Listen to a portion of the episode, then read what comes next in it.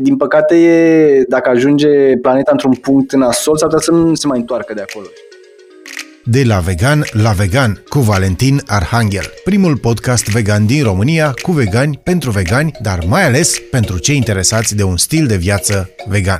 Acest podcast este un proiect valvegan.ro.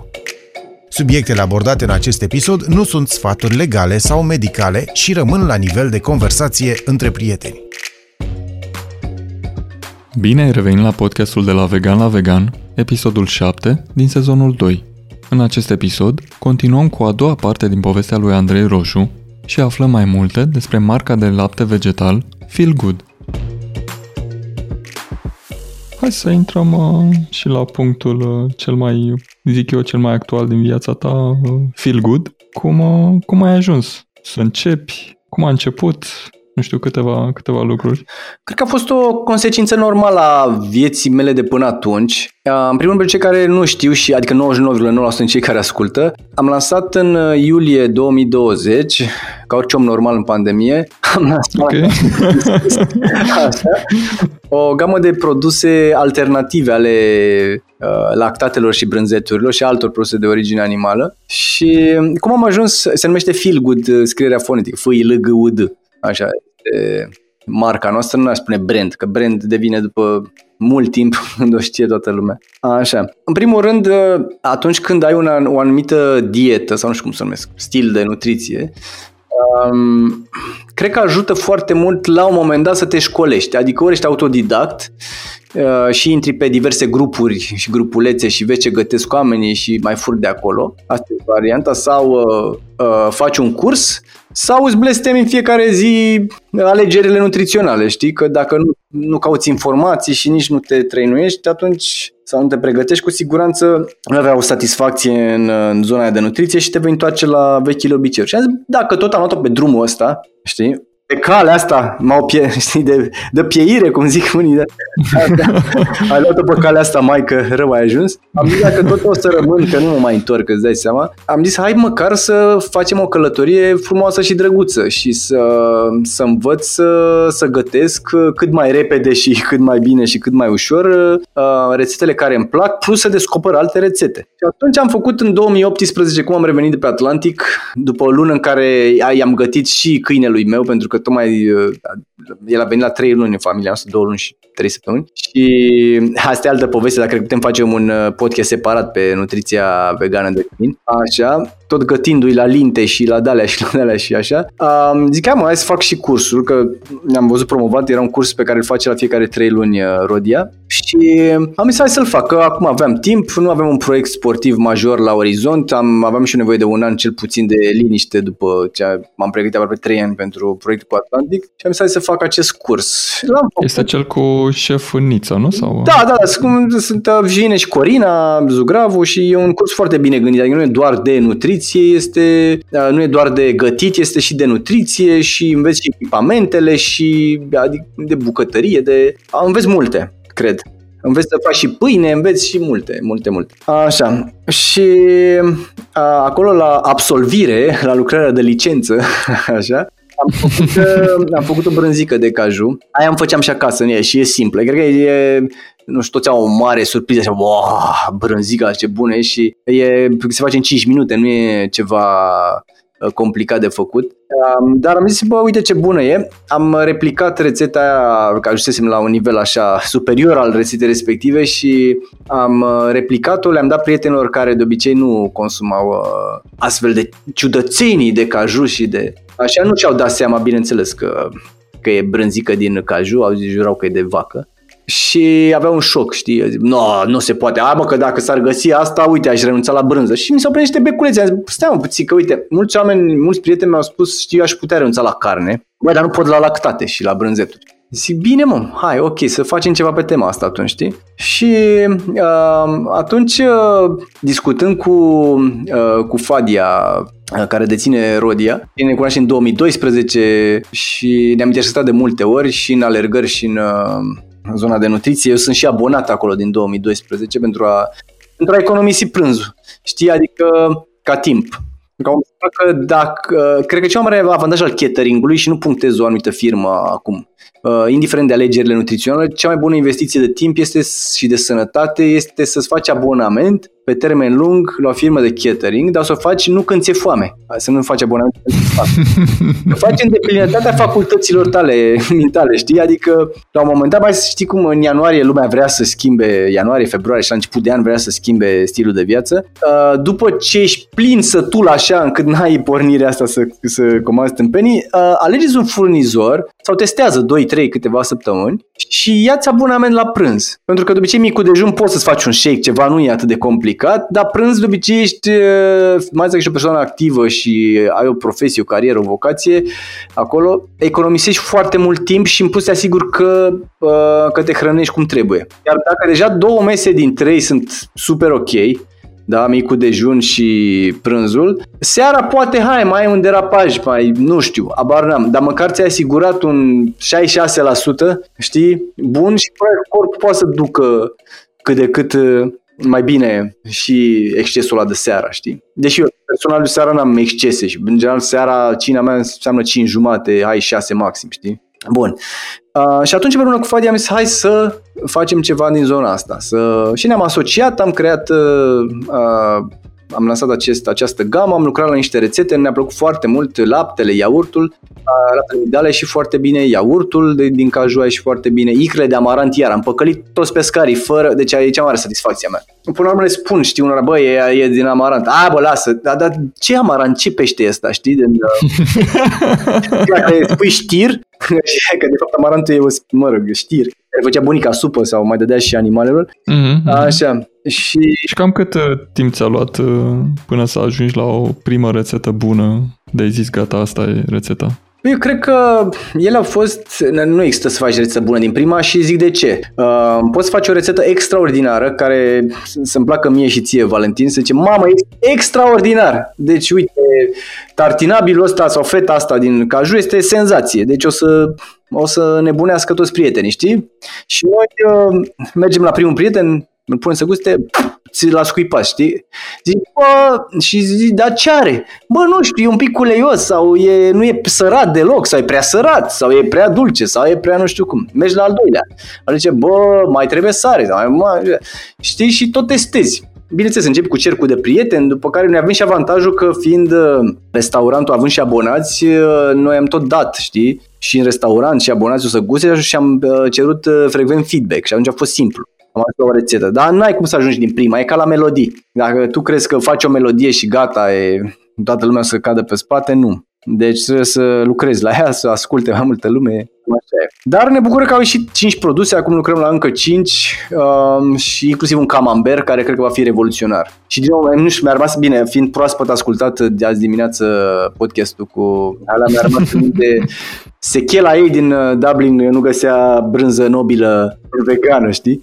Dar acum chiar avem cu Uh, cu acea coajă albă, știi, specifică camamberului, știi, tot din caju făcut uh, brânzica. A, bine, nu mai pot să spun brânzica acum sau lapte sau iaurt, pentru că uh, și-au protejat denumirile cei din da, așa Laptelui nu mă deranjează în mod deosebit. Bine, oricum, avem, uh, ele apar în magazin, de exemplu, ca nu apare brânzică de caju, e tartinabil de caju, știi, pastă de amarant și nici icre, nu pot să, mă rog. Um, dar vom supraviețui cu asta. Sunt sigur că oamenii vor continua, vor continua să caute pe net lapte de migdale, nu băutură sau specialitate sau deliciu de...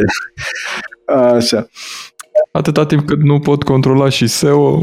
Da, da, da. Deci acolo, dar e bine, e o industrie care moare și își dă seama, adică mai are evident, niște evident. ani.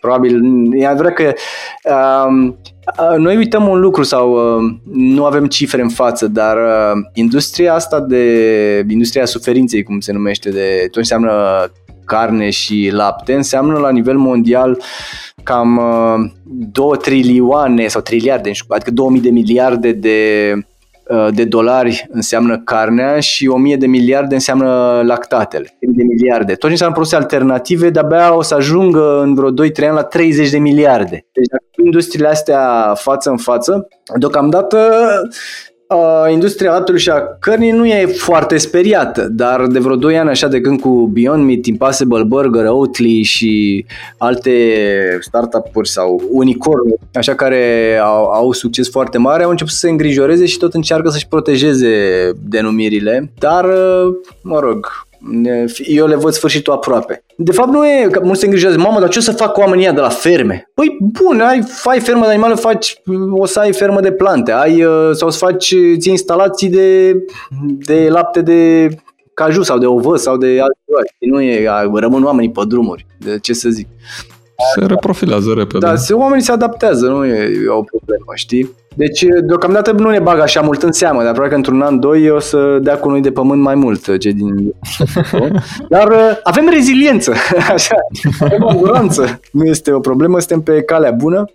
Ok, deci cu Feel Good a început ca o discuție în 2018, din ce am reținut. Da, și în 2019 am avansat un pic și în 2020 am lansat. E foarte, foarte complicat. Barierele de intrare sunt destul de mari în zona asta de food. În primul rând, uh, legislația care e gândită foarte bine, adică nu poți, nu știu, orice om la colț de stradă să, cu mâinile murdare sau uh, știi, să, să-ți facă mâncare, știi, trebuie, există o legislație pe care trebuie să o respecti, după care vine zona de ambalare, zona de, uh, nu știu, este, sunt fo- partea birocratică este destul de mare, mai ales dacă ai și produse ecologice, cum avem și noi, uh, e, e un challenge, dar ne-am asumat de la început că o să fie provocări, plus că ai uh, niște etape în, uh, bun, apare cu produsele în piață, ce bine, frumos, încep să se vândă, la un moment dat vezi că ai cerere de 10 ori mai mare. Ce faci în momentul ăla? Deci ai nevoie de investiții, mai vinzi din firmă, ai investitori, cauți smart money, să te ajute cu distribuția, să te ajute cu dezvoltarea, cu strategia, cu bun.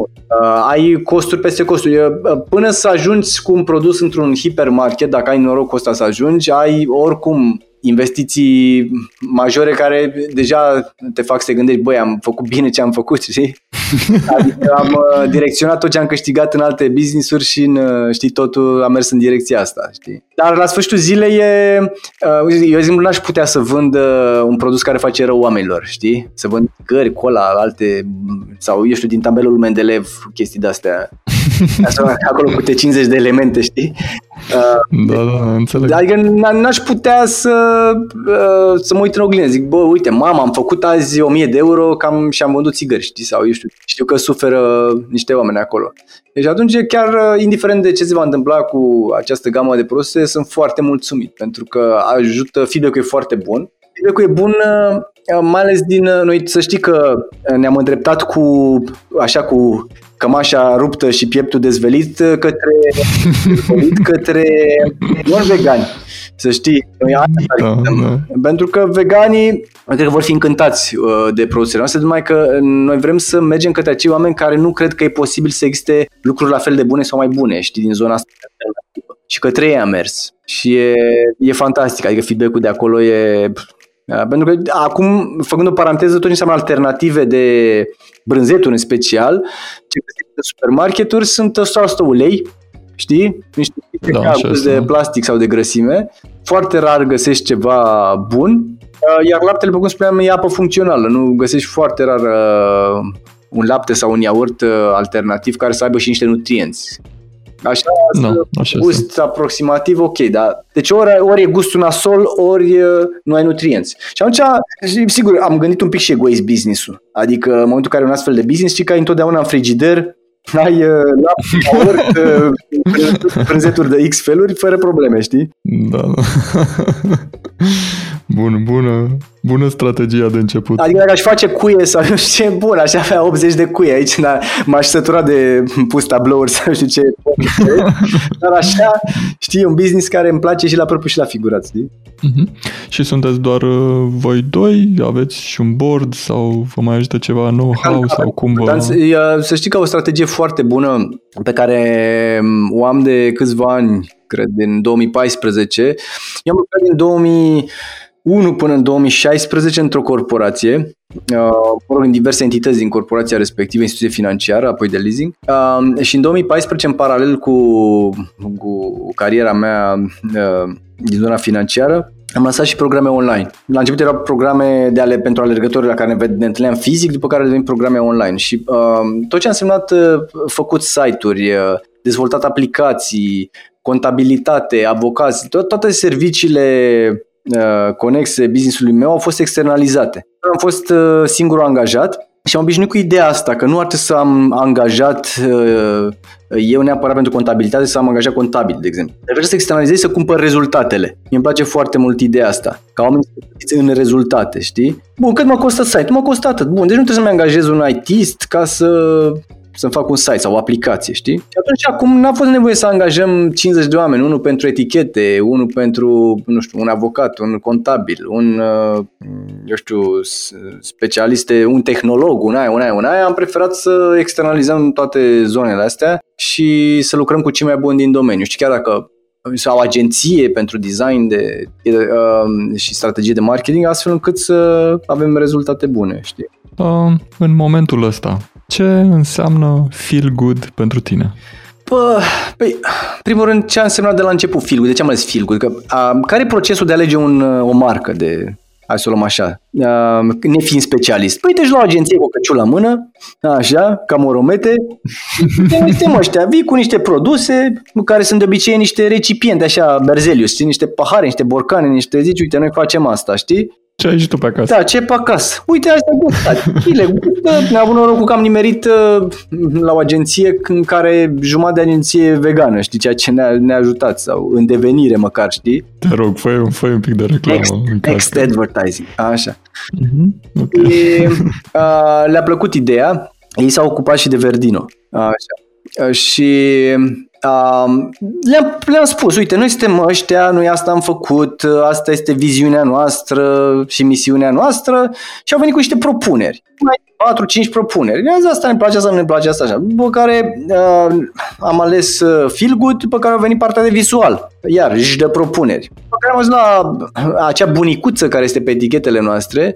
Uh, e de fapt o combinație între uh, caju, dacă ați văzut, eu n-am văzut niciodată live, dar am văzut pe net cum arată un caju, uh, fructul live, așa, adică în copac, știi? O combinație între, care e ca un fel de chic, așa, de, știi, o nucă cu o cu personalitate. Da, e interesant, trebuie să căutați cum arată caju pe... Așa, o combinație între aia, între migdală și amarant. Deci ai o combinație și bătrânica asta stilizată, care amintește de o bunicuță. Așa, pentru că noi vrem să mergem în zona de gust uh, tradițional, adică să reinterpretăm, dacă vrei, alimentele cu care suntem obișnuiți, alea de la mama și de la bunica, dar uh, să le ducem în zona pe care ne interesează pe noi, știi? Așa. Și feel good ce e de fapt? Păi e alimentul ăla în care, uh, care te face să simți bine din toate punctele de vedere. Adică uh, decizia, să te simți bine legat și de decizia că ai, cum, ai cumpărat un aliment care nu face rău, în spate nu ai uh, suferință, da? dar și un aliment care îți face bine fizic, da? pentru că ai nutrienți acolo, n-ai bălărin în alimentele alea, da? Deci feel good e starea asta generală pe care o ai când ești mulțumit, știi, și când te culci și când te trezești și ești împăcat, dacă vrei, știi? Simți că ești pe drumul cel bun. Deci de aici vine feel good Deci, practic, este o extensie a stării tale de acum. Exact. Să știi că eu pun foarte mare accent pe calitatea fiecarei zile. Știi, pentru că noi repetăm, exact cum am spus acum vreo oră, repetăm zilnic aceleași lucruri, știi, facem același lucru în fiecare zi, repetăm aceeași zi de niște mii de ori și în final lumii în viață, știi? Și eu pun foarte mult accentul pe calitatea fiecarei zile, adică care sunt acele obiceiuri sănătoase și productive și care mă împlinesc, pe care merită să le repet în fiecare zi, știi? Asta nu înseamnă că zilele mele arată identic, neapărat. Știi? mi îmi place să ies din zona de confort din când în când, știi? Să fac lucruri pare poate dificile. În business nu te plictisești niciodată, deci credeți-mă, așa, chiar dacă ești ultimul care ești plătit, hai satisfacțiile antreprenoriatului. Ca angajat era atât de bine, știam că pe, pe întâi primeam salariu. Acum, știi, până să ajungi să te plătești, ai de plătit uh, materia primă, materiale, ai de plătit uh, taxe, ai de plătit bănci, ai de plătit uh, Uh, colegii care uh, lucrează acolo. Deci, uh, și dacă rămâne ceva pe fund, așa, ești plătit și tu. Da. Uh, spune-mi un uh, moment dificil pe care l-ai depășit până acum cu Feel Good. Bă, pe fiecare, în primul rând, marele meu noroc și cred că și al Fadiei, Fadia oricum e mai uh, călit în business, ce puțin în business ăsta de food. Uh, eu să zic n-am fost, uh, nu m-am confruntat cu, uh, cu zona asta până acum, dar mare nostru noroc e că uh, n-am avut așteptări uh, uh, nerealiste. Adică așteptarea nu e, noastră a fost că, mamă, avem ideea și peste două săptămâni suntem în supermarket cu produsele, deci nu ne-am gândit la așa ceva. Sigur că ne-am dorit, dar nu știam cum se va întâmpla așa ceva. Și în plus, aruncându-ne și necunoscut, pentru că erau uh, multe elemente de necunos- necunoscut, am știut că ne vom, uh, ne vom, ne spune, ne vom frige, dar uh, vom avea multe lecții de învățat în procesul ăsta, știi? Și unele pe bani mai grei, unele pe mai puțin, dar cu siguranță vom avea de învățat. Um, Păi a fost, uh, cum să zic, au, au fost și momente grele și momente comice. Eu în general mă concentrez mai mult pe, sau țin minte momentele comice și, uh, sau știu, experiențele în care am învățat ceva, mai puțin astea dificile, grele. Că de abandonat până acum nu. Adică am zis, bă, hai să avem, după 100 de probleme majore atunci să ne gândim dacă merită să abandonăm sau nu știi. Dar uh, au fost pentru că mi-am doar că trebuia să intrăm în supermarket, în primul supermarket, în prima rețea și trimitem noi ultima versiune de, eram gata, gata, frumos, primul stoc. Prima variantă trimitem la supermarket o poză și spune, uite, suntem gata cu ei și întreb, da, codul de bare de ce este, de ce nu este inclus în ambalaj? E era Aoleu, dar n-am știut. De unde Bun. Știi când faci artizanal lucrurile, faci artizanal și partea de etichetare și artizanal, adică nu-ți imagina că faci da. artizanal, știi, în cantități mici uh, uh, brânzica și ai o linie de aia de 200.000 de euro care spune, uh, îți, știi, scoate ambalajele și ți lipește de borcan, că nu e așa, știi? Bun, zic bine, gata, modifică, strâng, bun, ne ducem prima livrare, Păi și termenul de garanție, de ce nu este inclus în etichetă? Că iar nu se poate separat, că după aia suspectează că l-am schimbat, știi? În supermarket ne amendează. Întoarce-te! După aia o relație nouă cu altă rețea de supermarketuri, așa vibe bun, prima livrare frumos și ajungem la recepție, la intrare acolo, unde este aprovizionarea de marfă, recepție, păi în spate, mergem în spate frumos, ne ducem acolo, niște oameni cu geci uh, și veste roșii, spune, uite, suntem un furnizor nou, cum vă numiți? Nu așa? Păi nu vă găsim. Bun, care este cuiu? Mă rog, ăsta, codul de înregistrare fiscală. Păi este ăsta, bun, dar nu vă găsim. Ce produs e marca asta? Nici după marcă nu vă găsim. Păi știu, am vorbit cu doamna X de la așa. O, stați un pic să mă să văd, întreabă, noi nu avem nicio doamnă X aici. și ne-am dat seama că în spate, asta era pe Barbu Văcărescu, Kaufland și Carrefour sunt unul lângă altul și în spate au depozitele unul lângă altul și eram la, ce, ceilalți. Așa. Bine că eram pe Barbu acolo, știi că ne trezeam că e la Raptac. Dar asta fel de întâmplări, știi, până la urmă fac parte din, uh, din procesul de învățare. Uite, eu știu că tu ești uh, un pic interesat și ai și menționat uh, până acum de aceste aspecte de sustenabilitate mm. și vreau să te întreb uh, cât de greu crezi că ar fi pentru Feel Good să adopte niște aspecte de circularitate, să zic așa, adică să ajungă în așa fel încât să poată gestiona și sticlele sau ambalajele să ajungă înapoi la voi? Um, noi de la început am zis, evident ca orice idealist, uh, okay. am zis ambalaje sunt reciclabile, asta clar. Dar nu doar că sunt sau reciclabile, vrem să și arate într-un anumit fel, știi că e și asta important, știi? Noi ne avem fabrică de sticle să facem noi propria sticlă sau propriile borcane, evident am început să căutăm în piață. Am găsit, în fine, cu mare greutate, am găsit niște borcane și niște sticle care ne plac. După care am fost gata cu ele, am început în supermarket. După care, după o săptămână, a spus furnizorul, nu mai avem modelul ăla de sticle și de borcane. Zdrang, du-te, pucă-te, caută-te, caută. Așa, până am găsit uh, altfel. Uh, după care vine ideea de preț, știi? Uh, multă lume spune, păi stai bă, că uite, produsul vostru costă 15 lei, să zicem, da? Și nu-și pun problema, mă, dar hai, hai cum să facem și noi să facem 14 sau 13, știi? El ar vrea la 2 lei și eu l-aș vrea la 2 lei, vă jur, știi? Dar când ești în partea cealaltă ca antreprenor e un pic mai uh, complicat. Să vă spun doar că am trecut de la sticla de un litru de lapte la sticla de 500 de mililitri la laptele de migdale. Pentru că ne-au spus uh, clienții, știi, pentru noi e mai practic, pentru că laptele are un termen de valabilitate de vreo 3 zile. Uh, în frigider.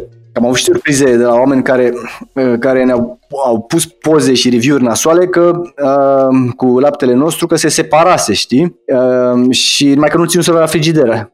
Așa. Uh, ups, am uitat, ne scuzați. Da?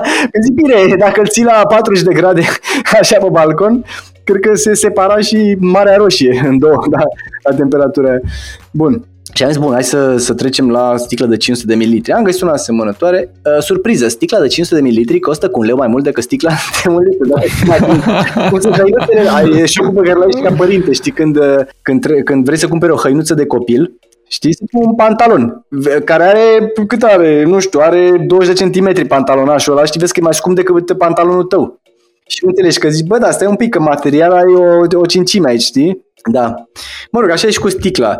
Uh, când te costă 2,50 lei o sticlă, să zic doar sticla, nu mai zic alte costuri ca să nu îi deprim pe ascultătorii care vor să în business. Uh, și aia de plastic e 005. Exact. Atunci vine discuția. Bun, eu, eu ies cu sticla în piață, n-am o problemă și suntem în continuare borcane și cu sticle, știi? Dar atunci trebuie să se asume și ceilalți care sunt interesați de subiectul ăsta, până ajunge statul să, uh, să vină cu legislația europeană care prevede o un anumit flux pentru reciclare, să-și asume uh, lucrul ăsta. Noi, de exemplu, um, pentru abonați, cei care cumpără produsele prin, uh, prin abonament de la Rodia, noi oferim tot felul de stimulente, luăm înapoi sticle, la 10 sticle se întâmplă un cadou, deci avem procesul ăsta, mai că în supermarket nu putem controla asta, e destul de dificil. Dar așteptăm momentul ăla în care se va veni cu, știi, vei plăti în plus pentru sticle, dar ai posibilitatea să le aduci înapoi, știi? Sau centre de colectare în care primești bani pentru ele. Și atunci va fi mai, uh, mai ok. Dar încercăm să fim mai, cât mai clean în, uh, în zona asta. Eu mi-aș dori în viitor să livrăm doar cu mașini electrice, să vedem ce se va putea face. Um, să lăsăm o amprentă cât mai, uh, cât mai mică. Sigur că toate astea costă, dar până la urmă, din nou, e ca și cu sănătatea și boala, știi? Sănătatea Cum planetei costă, dar cât costă boala planetei? Hai să zic că nu te interesează tine personal, da. Dar, din păcate, e, dacă ajunge planeta într-un punct în asol, s-ar putea să nu se mai întoarcă de acolo, știi? Da, asta e cea mai mare frică, într-un fel, prin toate studiile și calculele, să nu ajungem în punctul în care nu ne mai putem întoarce.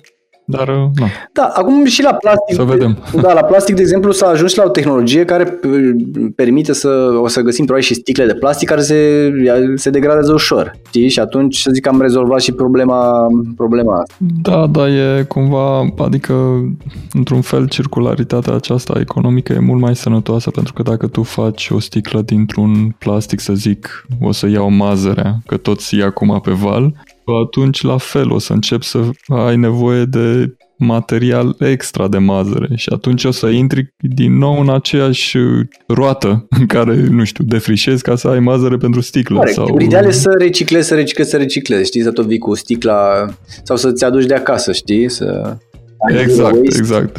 Um, exact. Pentru că reciclarea, din nou, e doar o părere personală. Uh, la un moment dat, eu m-am bucurat că tot ce am reciclare, dar cum ai făcut și tu pe partea parte de nutriție mult mai mult, uh, am început să caut, băi, dar de când e reciclarea asta?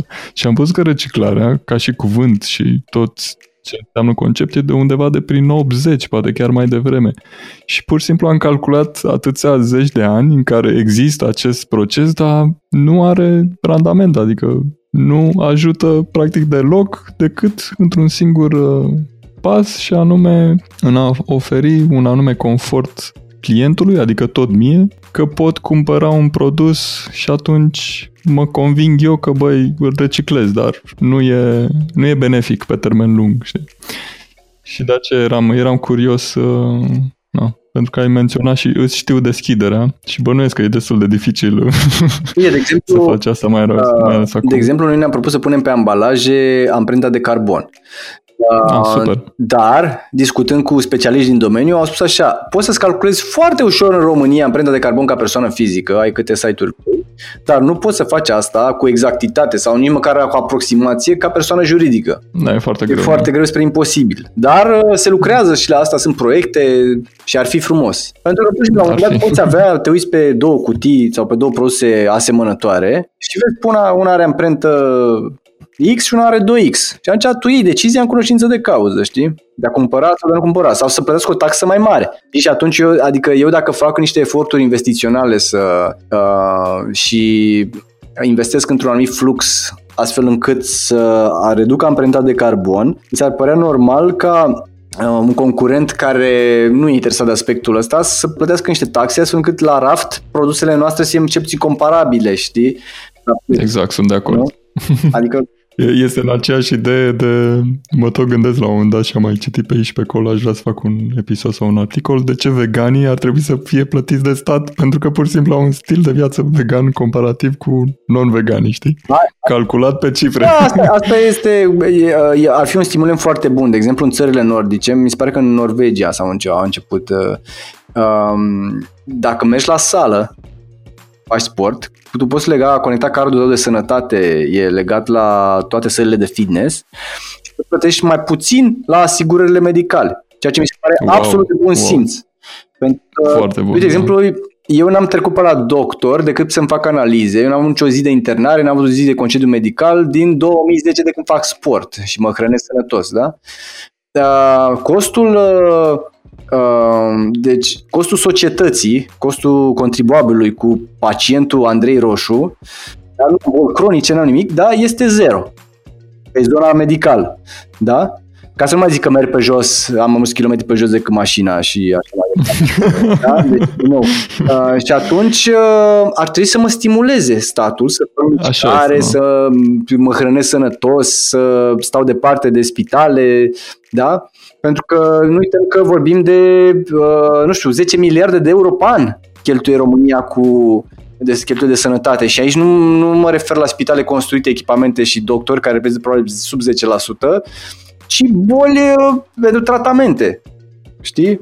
La tratamente pentru boli cronice până la alte și alte. Deci uh, mi s-ar părea absolut normal uh, ceea ce ai propus tu. N-aș vedea nicio discriminare, n-aș vedea nimic. E pur și simplu un stimulent Exact, da. dar poți să mergi Adică- într-un concept mai larg, adică nu neapărat să fie legat de veganism, poate să fie de niște indicatori de sănătate, de sport uh, pe care să-i atingă oamenii. Și într-adevăr, fapt, uh, e un lucru cunoscut asta și toate sunt o grămadă de studii care arată clar care e amprenta ta uh, de carbon dacă ai o dietă bazată pe plante versus uh, Da, am zis și eu un titlu așa pentru că trebuie și un pic de clickbait pe aici pe acolo să creăm așa un pic de buzz, știi? Dar evident că nu.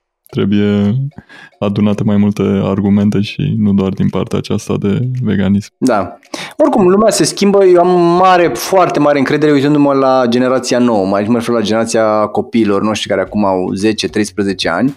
Uh, jumătate din uh, clasă, jumătate, atenție, uh, din clasa lui Fimiu uh, sunt vegani. Uh, Oh, și, wow. atenție, nu sunt tot în familii de vegani. Uh, presiunea vine și de, de la ei, ceea ce mă face să am mare încredere în, uh, în, uh, în viitor, știi?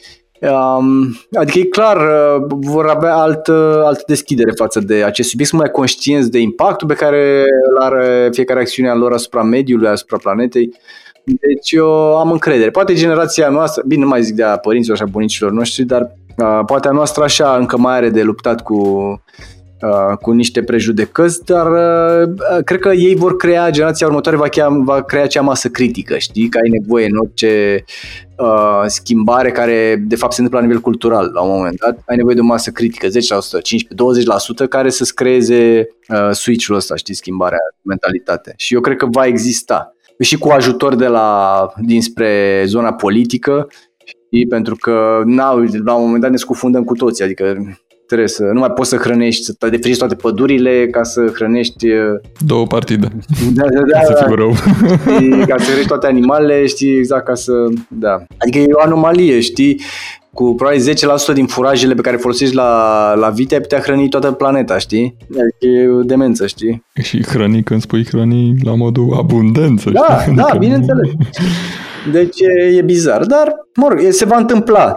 Uh, important e ca fiecare dintre noi să înceapă ușor, ușor, ușor să, uh, să mai reducă din consumul de, de animale să fie conștient, să fie un pic mai atent cu ceea ce pune în farfurie, să gândească la, la impact. De, să știi că eu aș fi mulțumit ca în prima fază cei care mănâncă de trei ori pe zi să mănânce o singură dată, de exemplu. Da? Sau de a mănâncă de șapte zile pe săptămână să o zi să încerce, să vadă. Că nu leșină, am auzit povești viitoare, nici nu leșină, dar nici nu o să aibă o aură de aia, este o strălucire în jurul capului sau se, dar o să vadă că o supraviețuiesc, da? Sau măcar să țină posturile alea, nu știu, dacă dacă sunt mai religioși, măcar să le țină. Aș fi mulțumit și să fie atenți la ce bag în corpul lor în posturile alea, ca să fie totuși...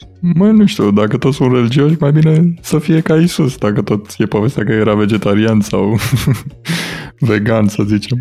Da, cum vor să-și ia, cum să zic, să-și ia ancora de care au nevoie pentru a avansa, știi, în, zona asta de nutriție, că o fi spirituală, o fi de natură etică, o fi de, nu știu, din, din ce sferă vor să-și ia energia, să-și ia, dar doar să, să avanseze un pic, știi?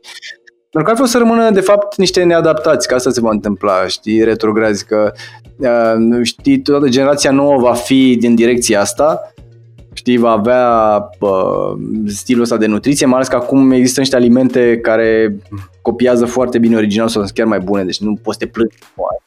Știi? Și generația nouă va îmbrățișa acest nou stil și uh, decalajul ăsta sau uh, separarea asta între generații va fi o prăpastie, știi, dacă nu suntem și noi în linie cu ei. Nu doar în zona tehnologică, dar și ca stil de viață, știi? Ar fi păcat. Adică încurajez părinții să Uh, să facă și pasul ăsta, știi? Că nu o să, nu o să se prăbușească cerul peste ei că n-au mâncat un, un porc, știi?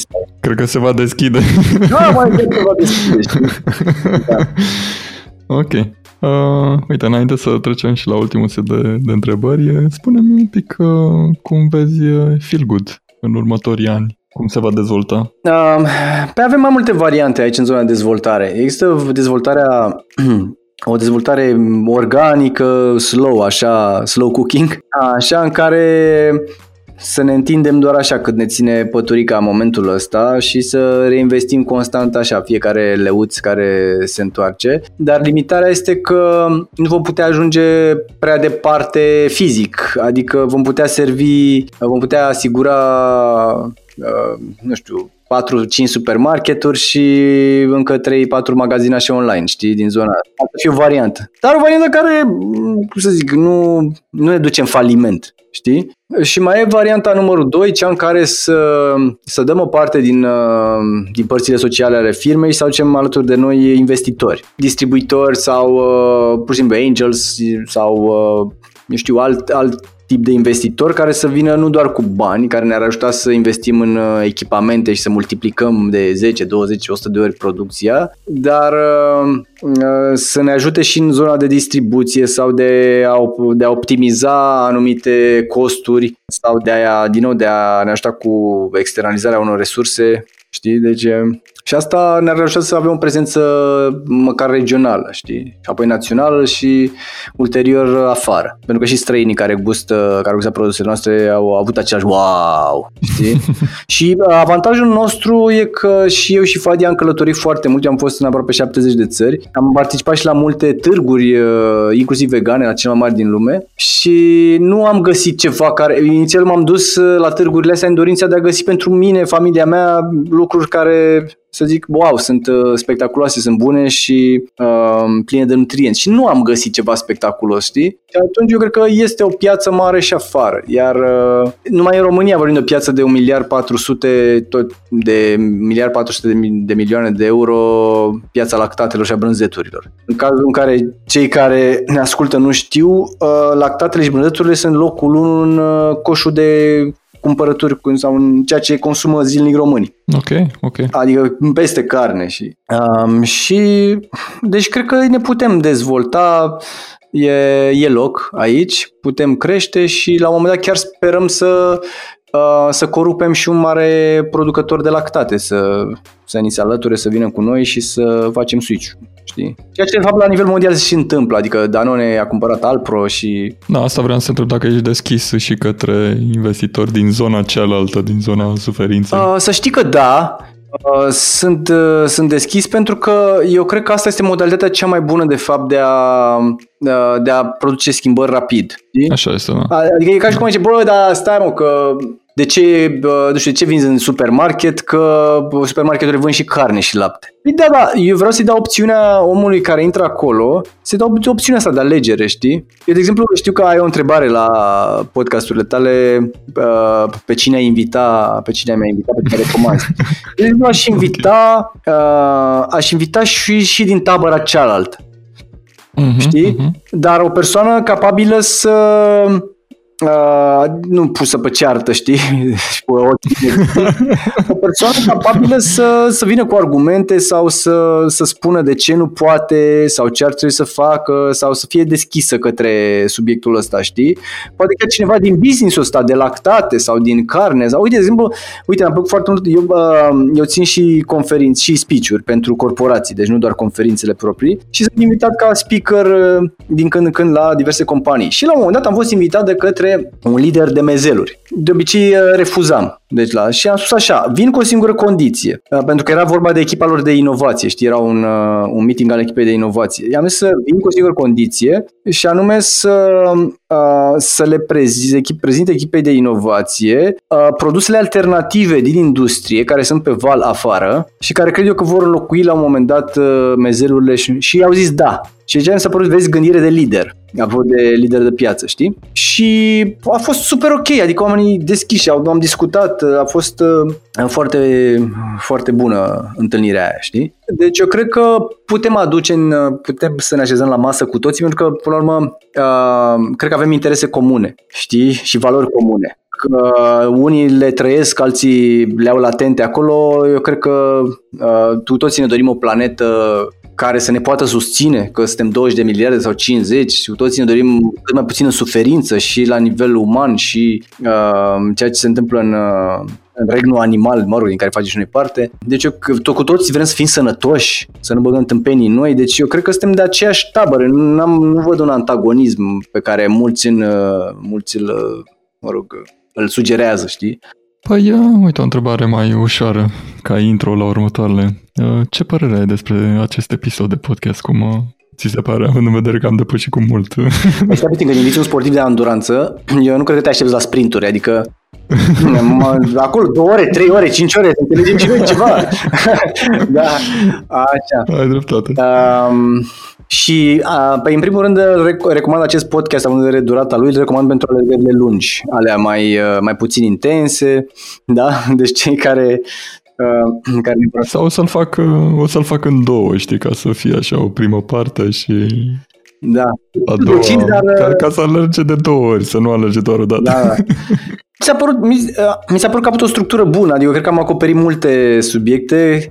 Eu cred că cei care ne ascultă, în proporție de 99,9%, sunt uh, oameni care, care înțeleg cât de cât veganismul, uh, ce presupune el, care sunt motivele. Nu cred că ne văd ca pe niște ciudați, nu se uită ca la un, sau nu ne ascultă ca la un freak show. Um, cred că și-au dat seama că suntem normali, nu avem, eu știu, probleme psihice. Uh, ce puțin nu, nu din cauza veganismului, dacă sunt oricum. Exact, da. Așa. Uh, mă bucur că am acoperit și o parte practică, pentru că observație pe care am intrând pe... Sunt și eu membru în diverse grupuri și forumuri de, uh, de nutriție, nu doar vegană. Românii se hrănesc destul de... Hai să nu știu ce cuvânt să folosesc. După ureche. Uh, nu hai să folosesc cuvântul potrivit, se hrănesc prost. Adică um, okay. e și nu întâmplător dacă ne uităm pe statisticile care uh, statisticile de sănătate din întreaga lume, vedem că sau în Europa, hai să ne limităm la Europa, da, suntem pe locurile fruntașe la cancere de X feluri, la aia, la aia, la obezitate, la obezitate infantilă, la aia, la aia. Și aia clar că nu provine din că nu avem politicieni buni sau știu, din X motive. Aici ține de, uh, de modul în care se hrănește fiecare are și de stilul de viață pe care îl are. Nu poți dai vina pe context, pe poziționare geografică, pe lipsa unor resurse, că până la în supermarket găsești ce găsești și în, în alte și în vest, știi? Sau dacă vrei să-ți faci o nutriție, un tip de nutriție, poți să o faci destul de ușor și aici, nu trebuie să fii în uh, Germania sau în, uh-huh, în America. Așa, așa. Da? Și atunci eu cred că am acoperit în, în acest uh, podcast și zona de mură în gură, așa cam ce ai putea să pui în, uh, în shake sau în farfurie, știi? Dar eu cred că asta e doar o scuză pe care o folosim rea, mă real. Adică nu poți să zici, băi, na, nu, nu pot să am stilul ăsta de viață că nu știu să gătesc să, sau n-am, n-am resurse. Că intri pe un grup de ăsta de vegan și adresești o întrebare, bă, uite, prima zi de veganism și ce pot să fac, știi? Știu. Fugi! Fugi! Pentru mulți și a adresa o întrebare pe un grup e destul de... Na.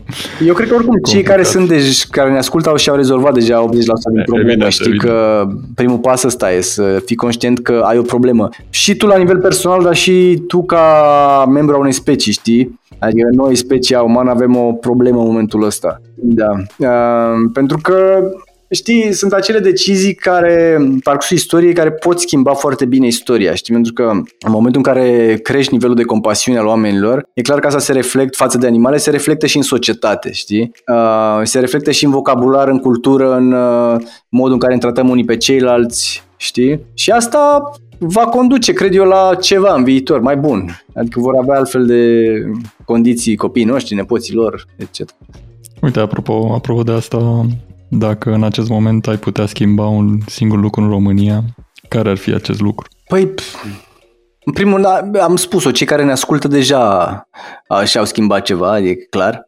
Cei care nu ne ascultă nu vor schimba. Deci ca să lămurim așa lucrurile.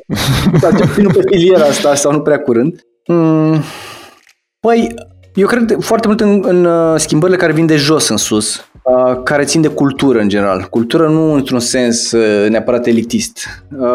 Culture în sensul de cum se întâmplă lucrurile în, în, în comunități, știi? În orașe, în, în anumite comunități, online sau offline. Și cred că ce ar ajuta foarte mult ar fi ca toți liderii de, de opinie din diverse grupuri să îmbrățișeze măcar un challenge ăsta de 10 zile, de 5 zile, de 20 de zile, de o lună de nutriție bazată pe plante și atunci cred că asta s-ar, ar avea urmări foarte bune în, în societate, știi? Dar adică dacă ar fi așa un vibe la un moment dat, o zvâgnire, un puseu de veganism în zona asta de influencer, probabil că, că s-ar întâmpla lucruri drăguțe. Asta ca să am un, uh, nu știu, uh, o dorință de schimbare realistă, ca așa, sigur, ce ți-ai dorit să schimbi? Păi să fac așa și să se schimbe doar ce am pe lista asta de 100 de itemuri, atât.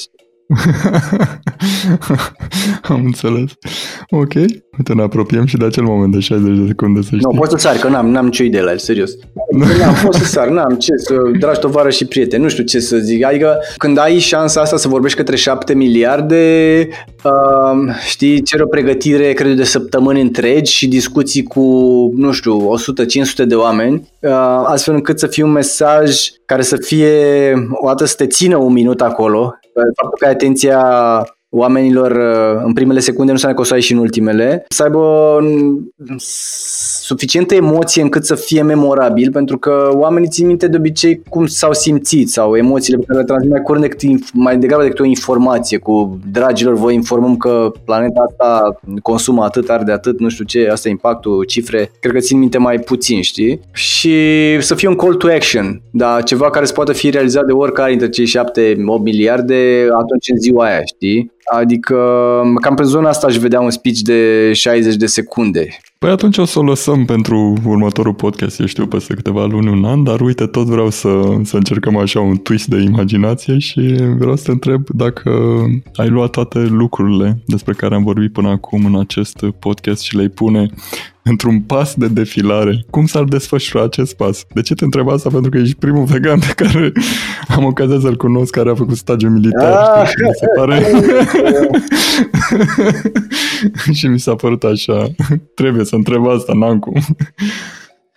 Uh, dacă l-aș pune într-un, într-o defilare, pe ar fi în primul rând un cântec, și da, bine, la noi mai puțin, la noi nu erau cântece în armată, dar uh, la, la americanii film ai văzut că se cântă acolo, știi? Cu hey, oh, la la la la la la la Uh, da, deci probabil că ar trebui să o punem într-un, uh, să ne gândim la structură, știi, la, ce, la temele principale pe care le-am discutat și să facem un cântecel, știi, sau uh, hai, nu lua pe o arătură că o să fie o murătură sau nu știu, un cântec vegan așa cu plante, cu, știi? da. Pe mie îmi place începutul, să știi. O să mă gândesc, o să fac niște versuri așa, lăsăm pe, pe mai încolo, dar aș include cu siguranță uh, aluzie la masa de dimineață, la hidratare, la plante, la, nu știu, la fier, la B12, la niște lucruri acolo în pas de marș. Cântecele sunt foarte ușor de ținut minte, ai văzut de la, din copilărie, îți rămâne un cântec până, până la bătrânțe, po- poveștile și, și cântecele. Deci în pas de marș, cu voie bună, ne vom hrăni cu mâncare bună, Așa. ok. Uh, dacă diseară ai posibilitatea să organizezi o cină vegană și poți invita trei persoane în viață sau care nu mai sunt printre noi, cine ar fi aceste persoane? Pot patru. Pe care este cina ta vegană. Așa. um, dacă aș putea patru, mi-aș invita um, bunicii, pentru că toți patru um, nu mai sunt în viață acum și toți au depășit 80 de ani, doi dintre ei 90 și um, și cred că ar fi drăguț. Știi, să le povestesc, să le mulțumesc, să le dau o, o hrană vegană, deși știi când te trezești în morți, poate și ai avut toată viața o nutriție, hai să zicem, omnivoră, nu știu dacă e neapărat masa ideală, dar poate cu niște Beyond Burgers, cu niște feel good. Deci stai, stai un pic, am vorbit atât de mult despre brânza și icrele. Da, sau feel good, da, dar aș putea încropi ceva acolo. Focusul ar fi oricum pe discuție decât uh, pe hrană. Evident, Din urmă că le-aș povesti ce s-a întâmplat în ultimii 10 ani uh, și cred că ar fi, ar fi încântați așa. Deci cu ea aș începe. Dacă nu s-ar putea, sau că ar fi masa mai mare, sigur că aș alege și un Gandhi, un Mandela, un Einstein. Uh, așa am, am o listă mare de oameni pe care i-aș aduce, inclusiv din, uh, poate de acum 1000 de ani, 2000, așa și chiar niște oameni simpli, știi, să aflăm și noi ce se mânca, cum se mânca, cum se vedea lumea pe vremea aia, simplitatea aia de atunci. Sunt multe.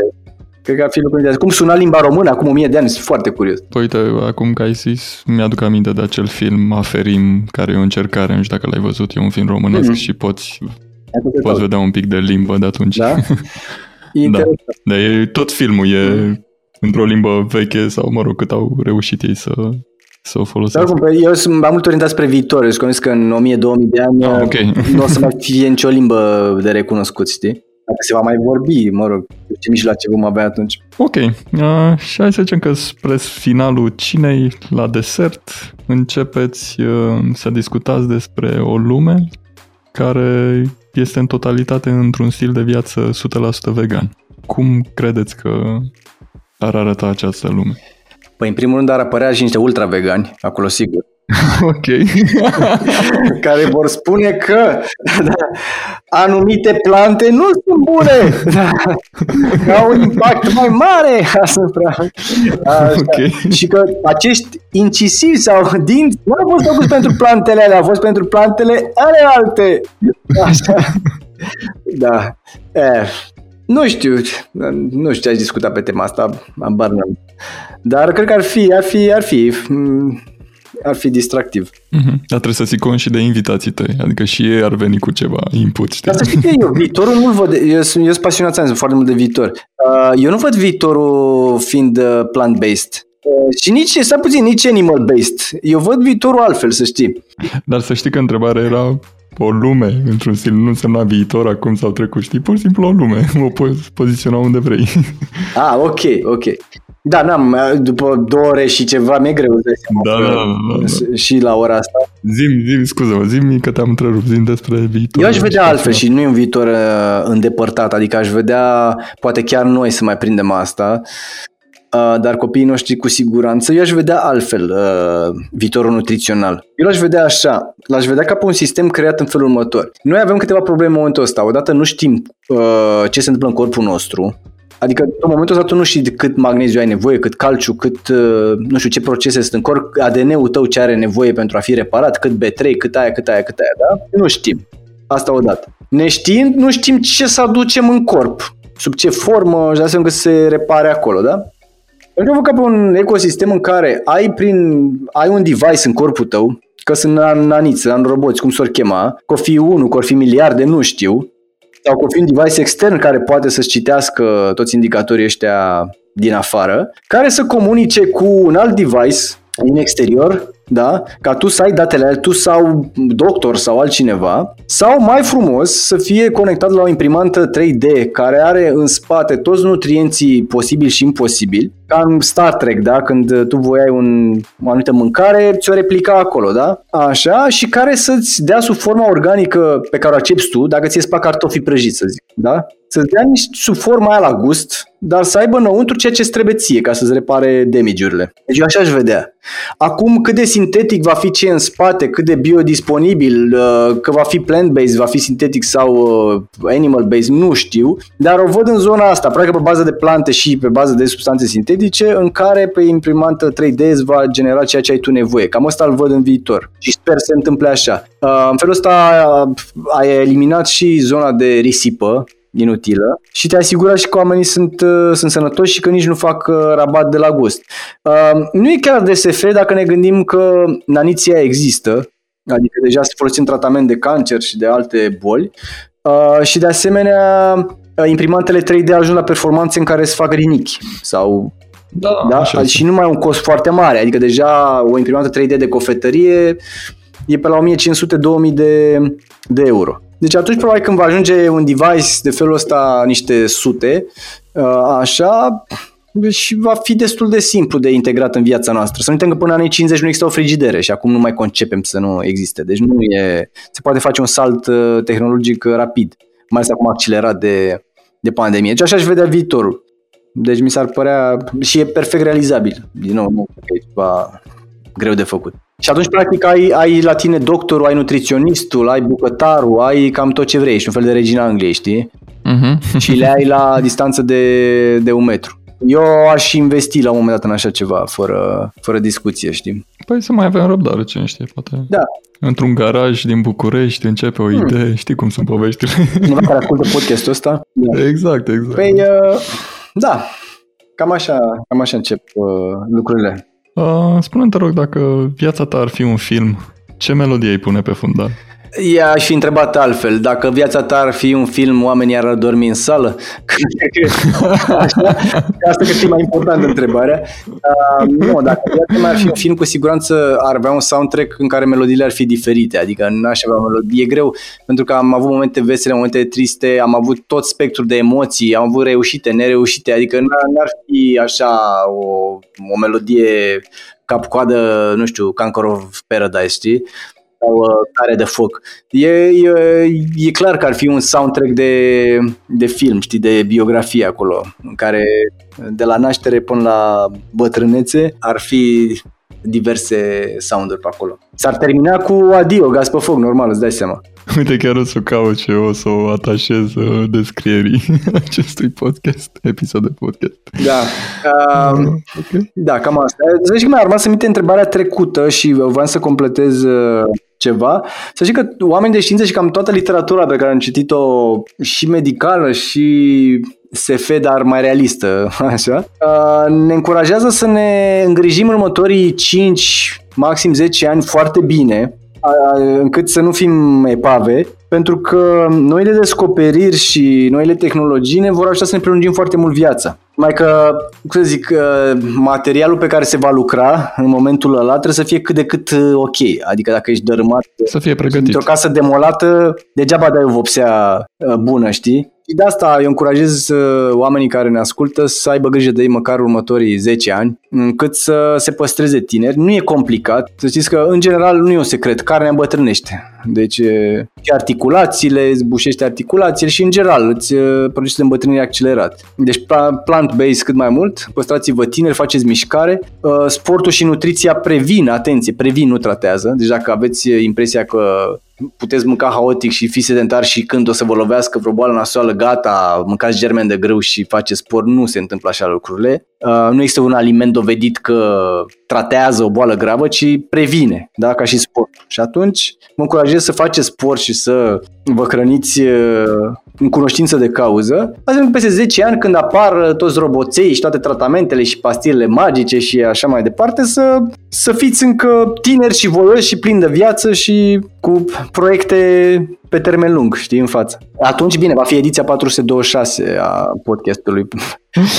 Da, Valentin cine știe. avea 145 de ani, dar se va simți ca la 123, în formă.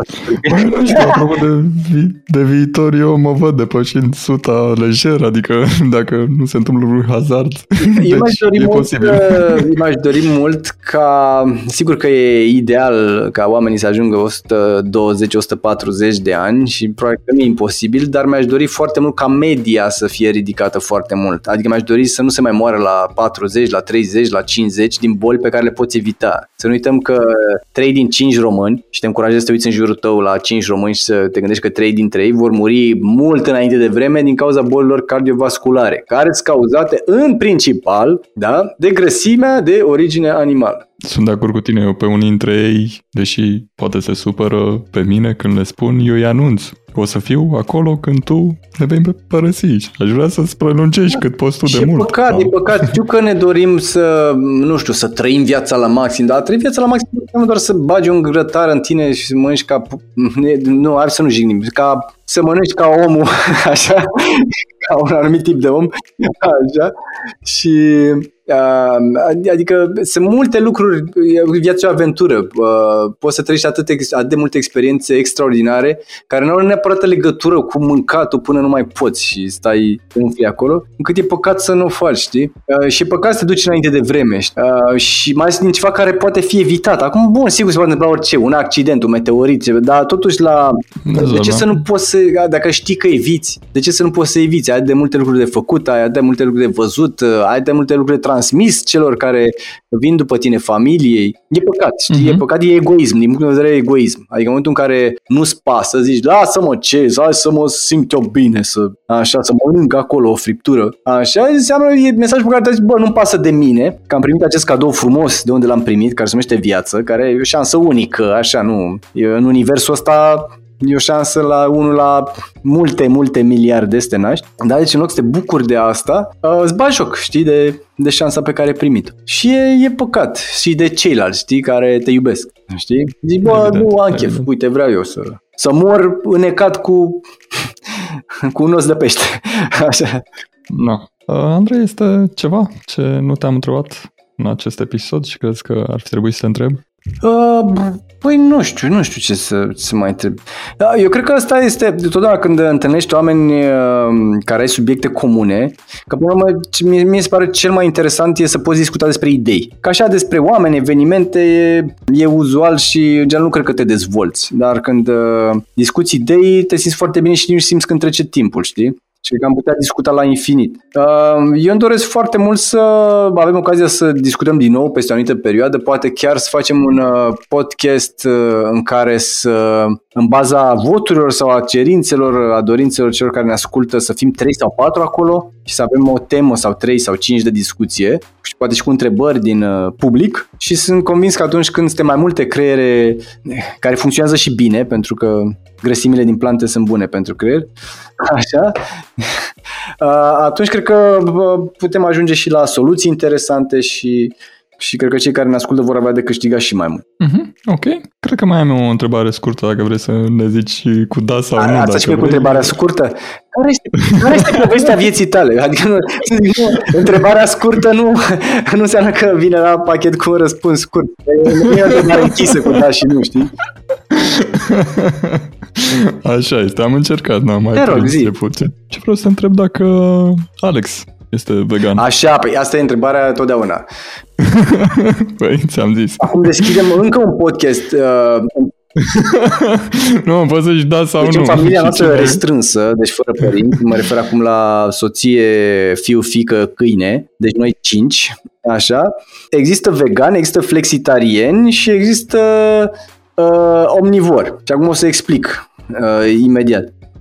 Uh, pentru că nu e un proces simplu, știi, apropo de ce ți-ai dori, știi, și face așa cling și se schimbă totul. Evident. Uh, eu sunt vegan și când zic vegan, uh, mă refer aici și la atenția pe care o acord celorlalte produse, nu doar celor alimentare. Dar nu o să mă geacă de piele sau, eu știu, Uh, sunt, apropo de asta, sunt uh, uh, în ziua de azi găsiți pantofi și geci și tot care imită, dacă vreți neapărat aveți bucuria asta, uh, foarte bine pielea și calitate extraordinară. Deci uh, sunt articole cu zeci de site-uri. Da, uh, sugestia mea, dacă mă pot alătura acestui call to action al tău, e să se uite și la materialul acela, să nu fie PVC, PU sau altă, nu știu, alt petrol, altă formă de petrol, să poate găsesc din, uh, tot din plante o piele care e mai ok. Am în Google, unde găsesc găsesc pantofi vegani. Și mi-a apărut da. un articol cu încălțăminte vegane și cu niște site. Am luat un site din Portugalia, nu mai știu, Wea Willy Vegan Shoes am luat. Da, și pantofi și fără și arată foarte bine, sunt foarte mișto când mai am conferințe, mă la costum, să nu mă duc chiar în tenis, dacă uh-huh, e mhm, o cere uh-huh. eticheta, știi?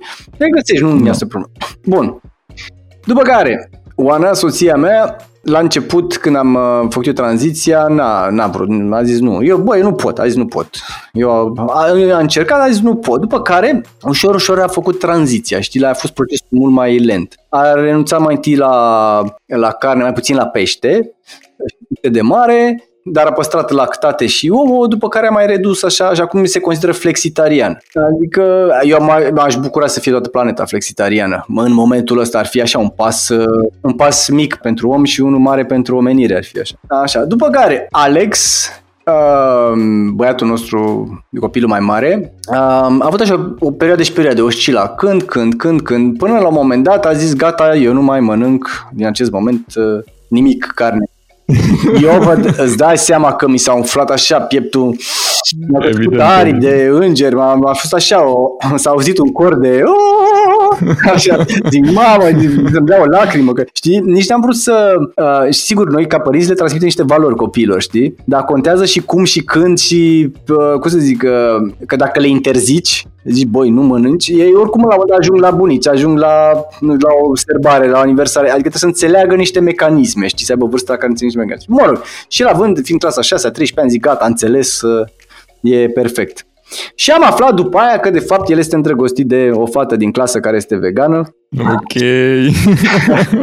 și atunci, a, bă, dar fundamentul a fost pus, adică știa și e ușor, că într-o familie în care există vegan și flexitarieni e foarte simplu să fii, să zici, vegan. Adică nu o să facă ochii mari părinții, aoleu, că nu mai crești, că eu știu că leșini, că n-ai da, așa, așa, deci avea ce să mănânce, iar, uh, iar fimea tot și are perioada, e, e mai mică, deci are 9 ani, alternează, când, când, când, eu sper să aibă și ea trezirea finală. Oricum, foarte rar. Adică, ea m-a, m-a născut lactate și, și brânzeturi, uh, dar uh, e, e un lucru care se întâmplă în orice familie când ai doi copii. Al doilea se va poziționa până la o anumită vârstă invers față de celălalt, ca da, să-și facă da. loc în ochii părintelui.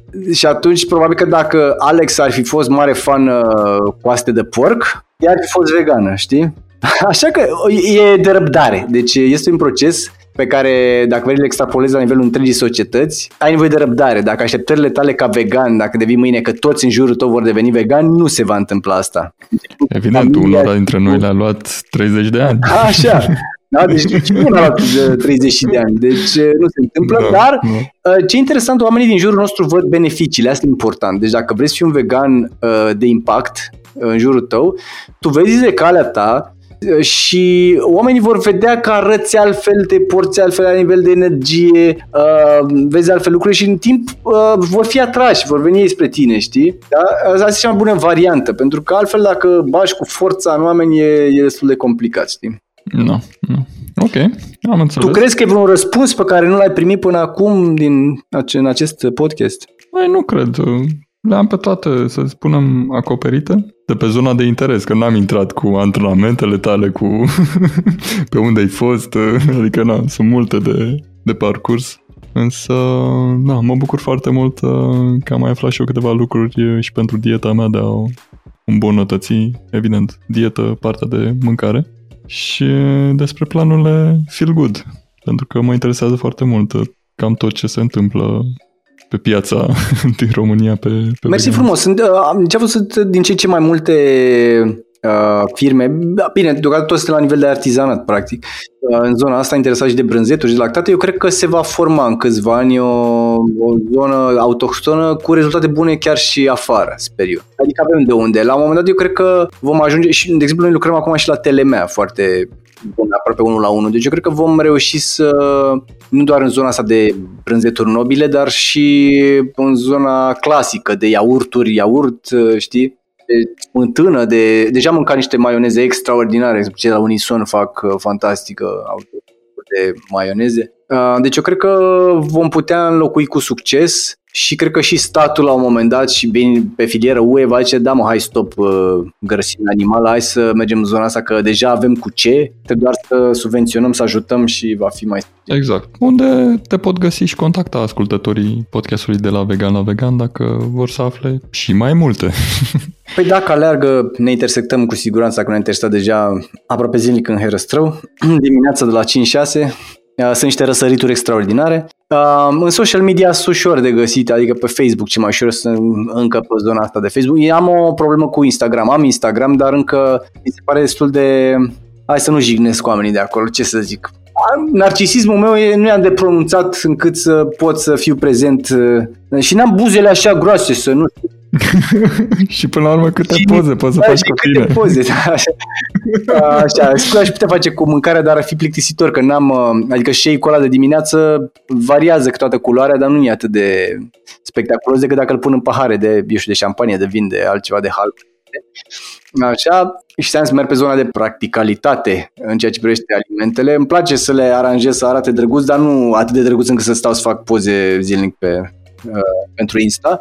Deci pe Facebook sunt ușor de găsit, pe mail am blog, acolo e o adresă de contact, cine vrea să mă găsească să mă găsească, dar cred că dacă asculta podcastul ăsta și a cam luat ce are nevoie pentru a face primul pas. Măcar o săptămână de veganism, frate. Hai, poate. Așa este, așa este. Uite, eu am întrebarea asta cu pe cine vrea să invităm în podcast. Rămâne acea persoană non-vegană sau vrei să mai adaugi Păi uite, la, tot din zona mea, dacă vrei, de, și de sport, este, de exemplu, doctorul Șerban Damian, care cred că este primul medic român acreditat de Comitetul Internațional Olimpic. Împreună cu el am și tradus o, o carte lansată de, de fapt e ghidul atletului uh, olimpic lansat de Comitetul Internațional Olimpic și am tradus-o și o putem pune la dispoziție. Nu știu dacă o căutați pe net, o găsiți. Așa, o puteți descărca gratuit. Uh, și el a făcut și culturism, e președintele, e președintele Asociației Rock Club Maraton e și alergător, e, a fost și medicul nutriționist al Naționalei de Fotbal a României. Cred că nu ce discuta și nu, nu știu dacă este vegan, dar ce știu sigur este că a fost întrebat dacă un sportiv este, ar trebui să consume, sau ce se întâmplă dacă nu consumă carne. Și a zis că nu se întâmplă nimic și a dat detaliile acolo, explicații. Deci eu cred că ai ce să discuți în punct de vedere uh, medical pentru a ști ce se întâmplă înăuntru. Pentru că perspectiva asta medicală totdeauna, mai ales dacă vine de la niște oameni care înțeleg uh, veganismul, cred că aduce un plus de încredere și de, uh, și de knowledge, de știință, știi? Că spune doctor, bă, uite, dacă ți ajunge, nu știu, rezidurile proteice de la, de la animale, Uh, uite, am un laps acum, cum se numesc, dar ți ajung în articulații și ți le bușesc și se întâmplă și asta și asta. Da, și atunci e, cred că ar fi un, un mare plus pentru podcast și pentru cei care comunitate. și pentru comunitate. Așa de final, care este rețeta ta vegană preferată? Uh, în afară de, bineînțeles, de feel good, nu? De, de feel good. În afară sau putem rămâne doar cu feel good, cum, cum dorești? Păi, dacă privesc în urmă, având vedere că e o constantă în viața mea de 10 ani, e clar shake-ul ăla de dimineață. Adică eu dacă aș, dacă aș putea alege o singură masă pe zi, ar fi aia. Dacă aș putea mânca una singură, să zic, aia ar fi. Deci aș bate în cuie.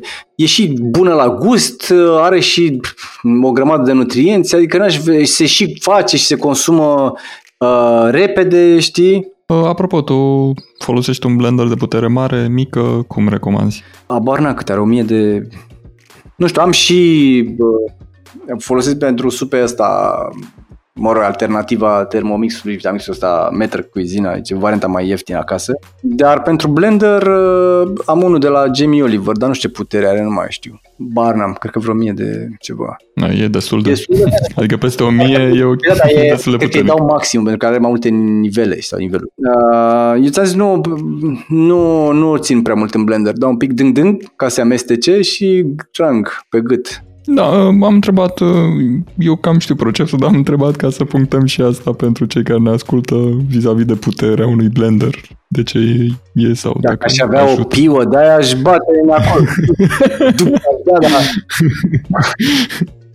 nu am, asta e, știi? Ok, păi Andrei, cam atât de la mine. Îți mulțumesc foarte mult că na, ai acordat atât de mult timp acestui episod și sper să ne auzim cu bine în următorul. Cu siguranță și noapte bună tuturor celor care au dormit deja la, la acest podcast și să, să ne vedem cu bine, sănătoși, în formă și uh, la fel de tineri. Cel puțin uh, privind pozele de acum 10 ani, eu nu văd schimbări foarte mari și mă simt mult mai în formă decât acum 15 ani sau 20 de ani, deci eu cred că atât timp cât facem lucrurile corecte în fiecare zi și ne simțim împăcați cu deciziile noastre, ne menținem și în formă și într-o stare bună. Acesta a fost un episod de la Vegan la Vegan, un proiect valvegan.ro. Podcastul se poate asculta pe Spotify, iTunes, Apple Podcasts și celelalte platforme de podcast. Toate linkurile menționate în acest episod se găsesc pe site-ul podcast.valvegan.ro. De la vegan la vegan există mulțumită ție. Dacă ți-a plăcut acest episod, dă un share în rețeaua ta de social media. Recomandă-l unui prieten, lasă un review în Apple Podcasts și înscrie-te la newsletter pentru a primi informații vegane din toate domeniile. Să ne auzim cu bine în următorul episod cu un invitat nou și o nouă poveste vegană.